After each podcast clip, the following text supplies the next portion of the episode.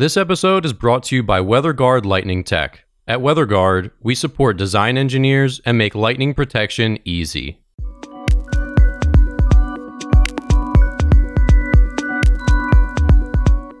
You're listening to the Struck Podcast. I'm Dan Blewett, I'm Alan Hall. and here on Struck, we talk about everything aviation, aerospace engineering, and lightning protection.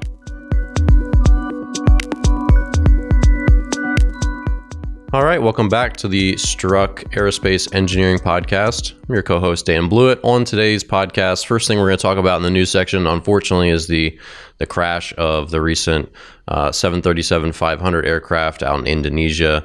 So we'll talk a little bit about that. Uh, in our second segment, we're going to talk about Bombardier. They have a pretty amazing uh, factory where they produce wings, and they're pretty just high tech in general. Alan's worked there uh, in the past, so we're going to talk about some of their tech uh, as far as their assembly line goes and, and all that stuff. And in our EVTOL segment today, we're going to talk about EASA merging its general aviation and VTOL certification. Jaunt exploring their fuel system to potentially extend uh, their range, which is something we actually chatted about last week. Archer finding a production partner, and GM their uh, their crack at the eVTOL market and how far it's now lagging behind. So, Alan, let's start with the Boeing 737. Uh, so that crash out of Indonesia has gotten a lot of press, obviously, because you know terrible terrible accident. Um, but it wasn't in the air very long, and then it seems it plummeted 10,000 feet in less than a minute. And uh, can you shed some perspective on that? That seems like a really precipitous drop. Yeah, the, the aircraft was at about 10,000 feet. It had uh, taken off and uh, headed over the over the water and then just seemed to disappear. And there were some reports from some ships nearby that watched the aircraft plummet into the ocean. And then it, it sounded like that the aircraft was essentially in a full nosedive right into the water, which indicates really one of two things. If the aircraft has some, something severely wrong with it, then yeah, you can kind of get in those situations like you stall it and push the nose down and continue to push the nose down, and then obviously you will crash in that sort of situation. But most aircraft, when they have some power plant problem of some sort, don't go plummeting downward like that. The airplanes are can glide, and you would think you would try to set it up to glide, but it just leads you to think that one of two things happen here. Either the pilot slash pilots decided that for whatever reason they were disoriented, or they were, and maybe in some cases, there's been cases of suicides uh, that they just pushed the nose down and drove it into the water.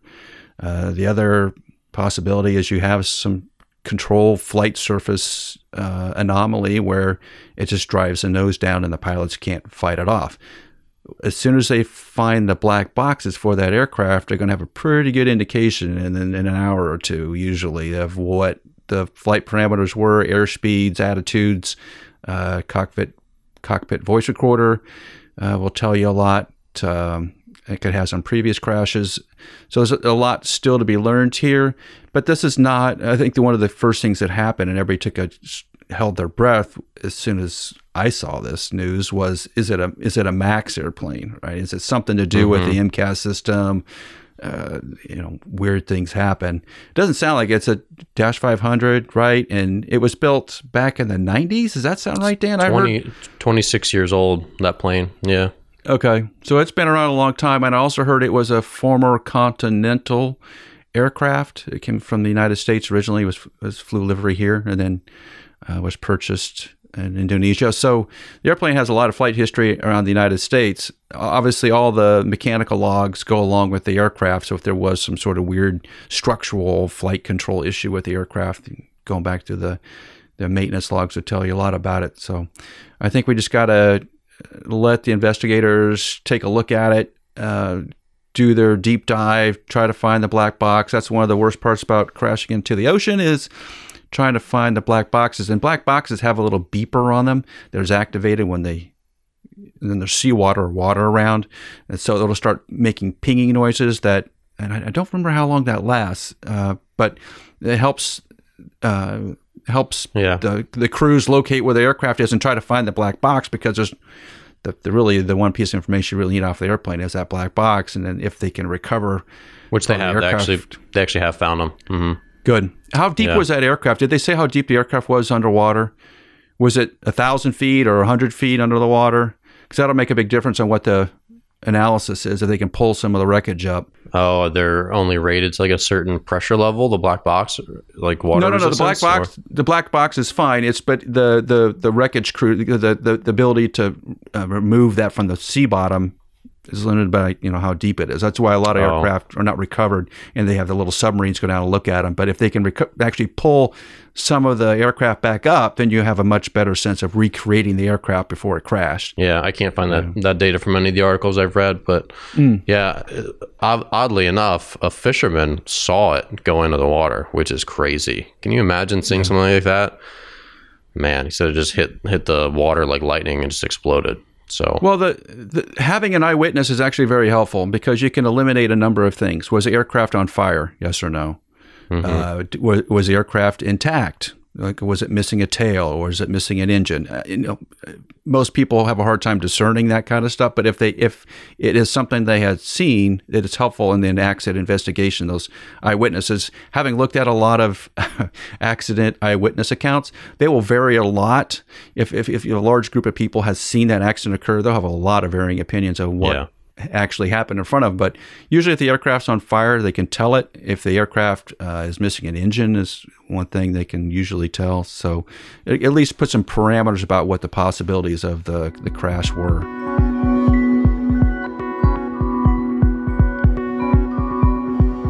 All right. So, in our engineering segment today, we're going to talk about um, Bombardier, and they have a, a pretty amazing uh, production facility uh, overseas. Alan, you've been there before, right? And, and you attest to the fact that this place is is just a, a modern marvel, essentially. Um, you know, they they create wings, they create lots of different parts, but one of their things is they've uh, they assemble their wings with a lot of uh, pre-pregnated carbon fiber, and that's just a really complicated process in the way that they're made, right? And obviously, everything in the aircraft industry is as incredibly precise. Um, but you said their facility here just seems to just take everything to the to the next level. Yeah, so that Bombardier sold the facility at the end of 2020. I think that finally that transaction finally happened. So Spirit Aerospace now owns the facility, but it's the same group of people. It's the same facility that I participated in 10ish years ago when we were working on the on the C Series A220 and on the Lear Learjet 85.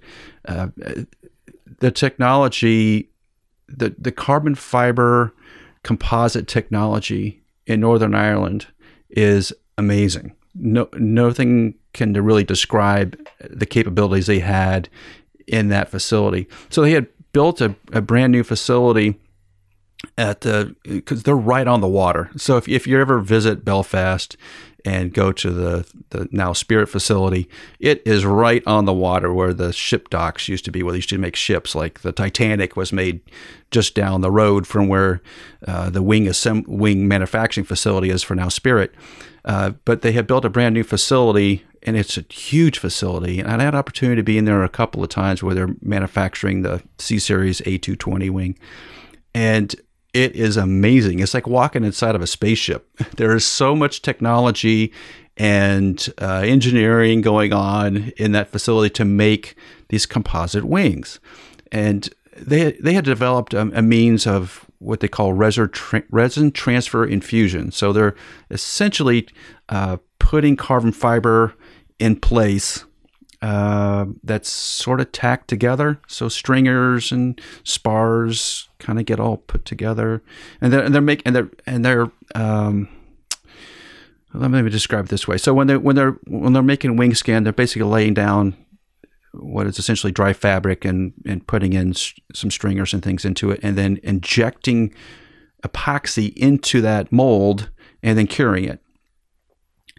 that leads itself to a lot of efficiencies. So there's you're not working with a necessarily a pre-preg material, which is tacky, and there's exposure issues, how much time it can be out, and how does it all cure up. And they're making fairly thick assemblies. And they were the, the, the trick that the RTI process was able to do was really compact all the carbon fiber and get the right amount of resin into it consistently. And that's hard to do on very, very thick composite structures. And the A220 wing is very thick. uh, relatively speaking. So they were able to do things that I had not seen before, and the consistency of that of it was amazing. The other part about what Belfast technology was at the time is that they were designing the aircraft under the new lightning uh, and fuel s- system safety rules, which put a lot of uh, features into the wing to prevent arcing and sparking from either electrical failures or from lightning and other bad situations. But essentially, uh, they had designed the wing to be it's got to be the safest wing at the time uh, ever developed in terms of its protection against arcing and sparking into the wing. And they did that through a lot of technology advancements. And they they advanced materials, they advanced uh, design techniques, they advanced uh, failure analyses, and a whole plethora of different things you wouldn't think uh, would come out of a facility like that. You think like Boeing would do that, or Airbus would have the have the capability of doing that, but it really just came out of Belfast, and it was just it was amazing to watch. And I was there I don't know, probably seven, eight, nine, maybe 10 times overall. And every time you go there, you just like, your eyes would open up again, like, wow, there's something else amazing going on in this facility. Because a lot of times when you go visit an aircraft facility, uh, you know, the, a lot of the things are old. It's just old, old technology. It's an old facility. It's kind of dirty. It's industrial. It has all those, has all those little features like going into an old uh, automotive factory. Similar feel. But in Belfast, it wasn't like that at all. This this new facility was just completely different and, and amazing. So I know that there's uh, just keeping track track on what they've been doing lately. They're they're making some other advancements. Queen's University has a site at the uh, Spirit facility on campus, right, right there, right near the front gate. So they're they're working with the the local university and uh, all kinds of other um, universities and technology centers around them to improve their products. And I, I, always think their products are amazing. So I just like watching the technology jump out of there because it's such a cool facility and it's full of really, really bright individuals. So, I mean, how have you seen like production facilities evolve over the years? I mean, obviously they're still continuing to, but uh, I assume they have a really long shelf life. Number one, so that probably I don't know. Mm-hmm. Does that stifle stifle innovation? Does it always take like a brand new physical building to really make big leaps and advances in, in like production technology? It does. I, I do think there is a, a mental aspect to that, and you can feel it in the way the employees react when you walk into a facility that's you know, sort of pre World War II or just post World War II facility, which is what a lot of air- aircraft companies still operate in. Uh, you can tell it's old. Things don't work right. Um, it's dirty and dusty because it's industrial, and it just that all general wear and tear happens. And I always feel like there's not going to be a lot of innovation there because everything says to you old, aged. Um, yeah not new, right? Nothing new is being invented here. In fact, in a lot of cases, they're still building the same airplane they were building back in the 1950s or 60s in the same spot. So nothing has changed in 50, 60 years. So you get that you get that feeling, right? And also, I think it just builds upon nothing new is going to be invented here. And when you do build a new facility, even with all the expense of it, right? But I, I think it just opens up mental doors to people the, the the sights and the sounds and the smells, everything's fresh, and that I do think that opens up creativity. I think that's what I, a lot of times out in Silicon Valley, they're all in these new facilities and they're all changing the way they're what they're seeing. There's more windows, all those different things you don't necessarily see in, in an industrial environment. You uh, more aggressive, uh, quicker paced technology companies get rid of all that stuff and get away from all that old old world kind of an industrial environment just because I do think it produces more innovation. It, I think it does.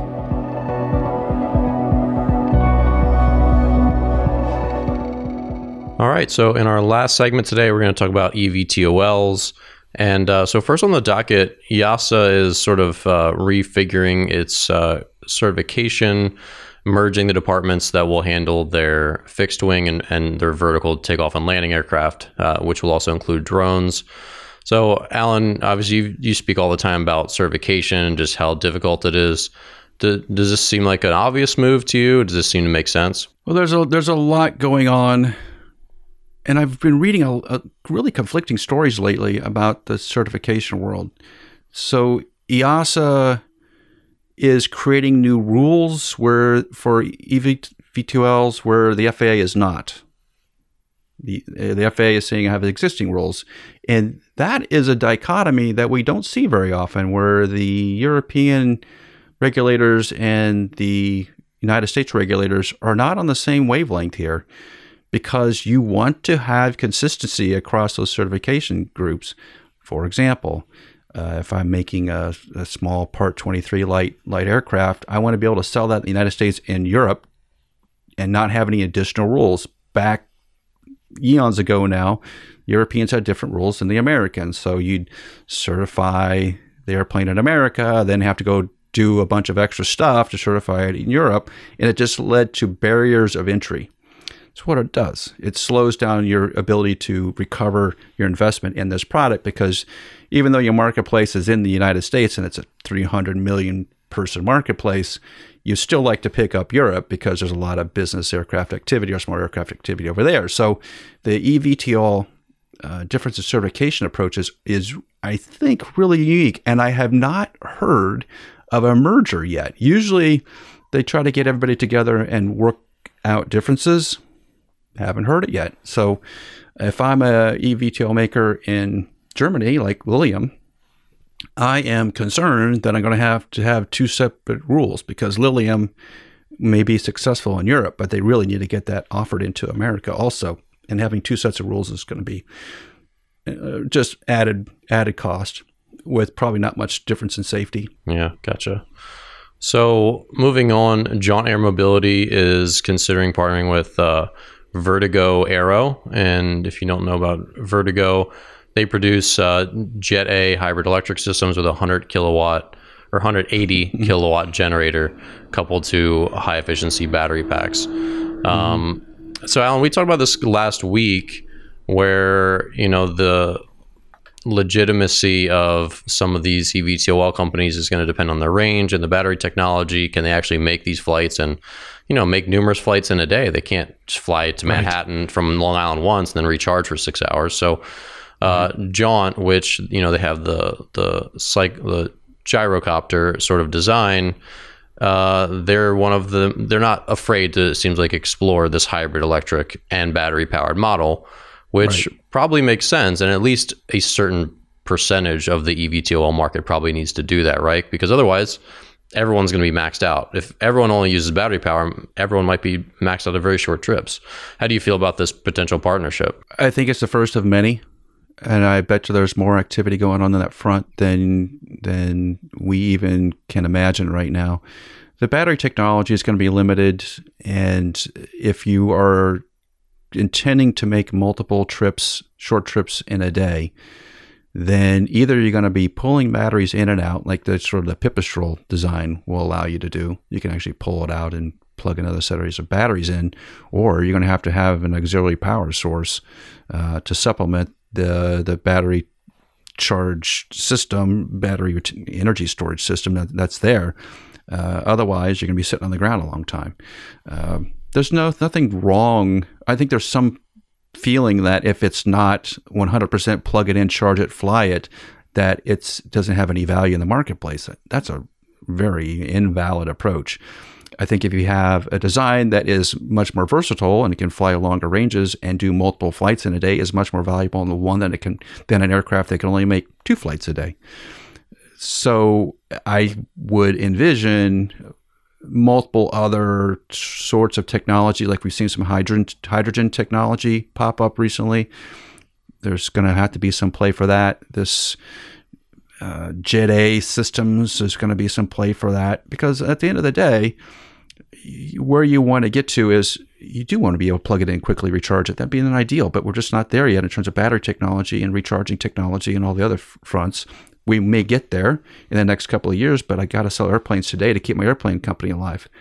So make the sacrifice, put in the additional power system so you can at least start production and sell an aircraft. I think that's the minimum you got to do right now. So I think we just got to keep listening to see where more of these things are going to happen. And I also kind of wonder with uh, some of the automotive companies coming into play and joining forces with the eVTOL players, if that's part of it, is coming in with essentially uh, the ability to make high efficiency turbine gas burning systems that create electricity. That would that would also make a lot of sense. So we'll see how it plays out. So next up here is uh, Archer. So we talked about Ar- Archer Aviation briefly on the show in the past. Uh, they have a prototype, looks very interesting, mm-hmm. and uh, they partnered with Fiat Chrysler Automobiles (FCA), and uh, they're hoping that FCA can give them some input into cockpit design and a lot of those things that the automaker, you know, has been using in their cars. Um, mm-hmm. And of course, Archer's design is potentially going to give them up to 60 miles at a top speed of up to 150 uh, right. miles miles per hour. Um, but do you feel like small? This is my question for you, Alan. Do you feel like small companies like this need to partner with these bigger firms, like these automobile companies? Like, is that partnership make sense? I think uh, at a top level, it does. One, there may be some financing going on, so some funding may be coming from Fiat Chrysler that will help propel the aircraft to being becoming reality, great. Uh, I think there's also this assumption that the procurement system within a automotive manufacturer is probably pretty robust, and they know how to drive down costs and to, and to purchase things in quantity to drive down that cost while also maintaining quality. And if you're a new aircraft company, you don't don't have that those people on staff. Well, Fiat Chrysler does, and they clearly do. Uh, and then uh, the assembly aspects and how to make a factory work, which is sort of the Toyota uh, Joby situation. That if you're going to make as many aircraft as what you're promising to make, and then you need to really set up your factory in a certain way to be efficient, Fiat Chrysler can do that also. I always think when a heavy industrial company comes into an aircraft company, aircraft companies tend to produce things in dozens you know, we may produce a dozen aircraft a month, something like that. And then you get a company that is in, is making dozens of cars a minute. That they're so, they're so different on perspective that mm-hmm. all the information you're getting from the automotive company is coming like a fire hose at you. You can't absorb all the things they're talking about that quickly and try to react to it and the automotive company is going why can't you aircraft guys figure this stuff out? So they're just they're just living on different planets and or uh, that and it's going to be very hard for them to even talk the same language about how to do this thing because the aircraft engineers are all about safety and reliability and all these other things and Fiat Chrysler any automotive manufacturer is about shoving cars out the door consistently repeatably both of those things can coexist, but there really hasn't been an aircraft company that has done that in a long time. So, um, you, when you bring in a partner of that size, I think there's a lot of risk for both sides that they're just this whole thing is just never going to work um, because you almost need somebody in, in, the in the middle to negotiate both sides and explain what each side is talking about because it does feel like that. You feel like this automotive person's talking about putting on wheel lugs and we're talking about putting on wings. How what how can they help yeah. me? Right? I mean, I, I could see, especially from like higher up executives who have you know automotive production experience, whereas maybe some of these like this new yeah. company it doesn't have a, uh, an aircraft yet, but getting from one aircraft to thousands of aircraft that requires a lot of scale and production lines mm-hmm. and you know nimble like choices of design and also of parts. You know, Elon Musk has talked about this. He's like, we don't want to just design the best new battery. We need to design the battery that can make sense for thousands and thousands and millions of cars. That's so right. you'd think they could help with that, but I think you're right that in the day to day, like gritty of it, it might be hard to marry the two types of engineers and figure out how they're gonna to work together when they're their designs are, are fundamentally very different. Yeah, I, I definitely think so my original when I came out of college, I used to work for uh, what was General Electric became Lockheed Martin, and we made spacecraft. So you talk about the lowest production rate of anything in the world, but the, probably the most complex thing in the world. So we made you know one or two or three of these spacecraft, and the amount of rigor going into every single one of them was just absolutely off the charts. And moving into the aircraft industry, it's like there was like no controls at all. That's what it appeared like to us. There was like no controls on anything. You couldn't track parts. You don't know where that part necessarily came from at the level of detail. Um, there wasn't sort of the, the, planning and the controls that we had seen in spacecraft. It's just a totally different world. And if you take that down to the next level or over to the next level to automotive, there's going to be even less. So any particular vehicle running down a Detroit manufacturing line doesn't is not really an individual like it is in an aircraft. Uh, it's just being sort of pushed out down the down the factory line with you know it, there's a lot of details that go into it, but it's just not the same level of rigor.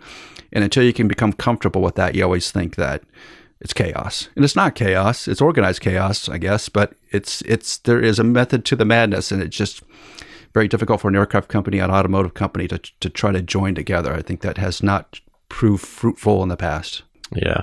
Well, and speaking, this is our last topic for today. Is uh, you know General Motors unveiled a, a Cadillac branded personal drone um, a number of years ago, and uh, kind of reporting back, circling back to them, it's you know GM was hoping that it would get to speeds of up to 56 miles per hour and be a rooftop to rooftop sort of personal travel device.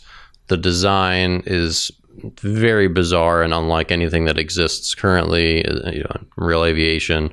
Um, and you know, this article out of evtol.com just says, you know, like they're very far behind other designs nowadays with you know more and more um, players coming into the market. Yeah. So I I know how you're gonna feel about this. So why don't you just come out come out with it? Well, I don't understand why they're even trying. Honestly, it's yeah. not in their level of expertise. It makes no sense. It's not going to drive customers to buy their cars. Where what technology are they going to possibly develop in an aircraft that they're going to apply to cars or cars into an aircraft? I I just don't see it. And they have no expertise in certifying anything aircraft related, and that which they would have to do. So what is the point of this? I don't I don't understand what the point of that is. Because I, I wouldn't buy an aircraft from General Motors. So last time General Motors or Ford or any other Chrysler, any of the other uh, automotive manufacturers in America built aircraft was World War II. And after World War II wrapped up, they immediately got back into the car business. They were not going to make airplanes. Uh, and so now that they're sort of tinkering around with it, any automotive company tinkering around with it at that level doesn't make any sense. Honda, years ago, I thought did it the right way, in which they basically created a separate division, and it, it was a, a, pet project for a while. Not about that, but they actually set up a separate division to learn all the stuff they needed to go learn, and then and when they had a really a, a very productive and useful design, they then decided to build a factory and make it. And that has been productive, but that was like a that was like a twenty year development program.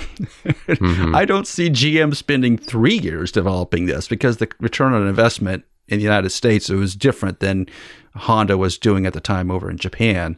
GM can't do that, not now. So yeah. why why toy with it? Well, well, and I, and I, misspoke. This is a brand new design. This is not a couple years old design. This is a brand new design. Um, but they just appear multiple years behind based on the design right. they've released. Yeah, um, sure. And it seems like GM is excited about their um, their battery technology, and they're just trying to find more places to put it. That seems like the whole impetus. Which is that a like Tesla said, move? Um, they said well, their battery system is called Alt, Alt, Ultium, U L T I U M.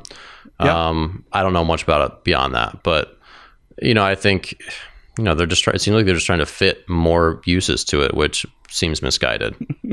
well, if you're trying to compete on the marketing side with Tesla, Tesla's not even trying to market. They don't market anything, right? They don't. They don't pay any dollar, a single dollar towards advertising. They haven't.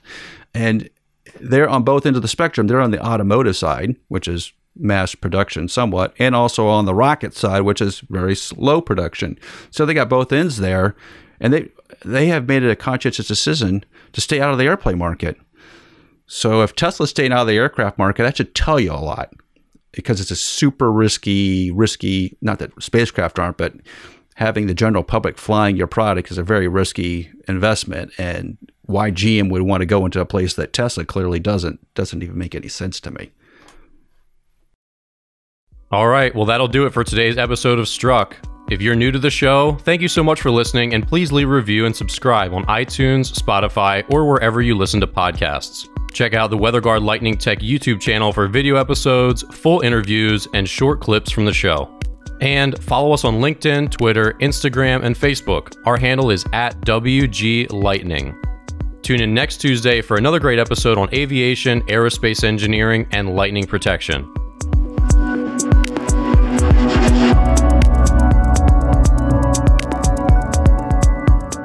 Strike Tape, WeatherGuard Lightning Tech's proprietary lightning protection for radomes, provides unmatched durability for years to come. If you need help with your radome lightning protection, reach out to us at weatherguardaero.com. That's weatherguardaero.com.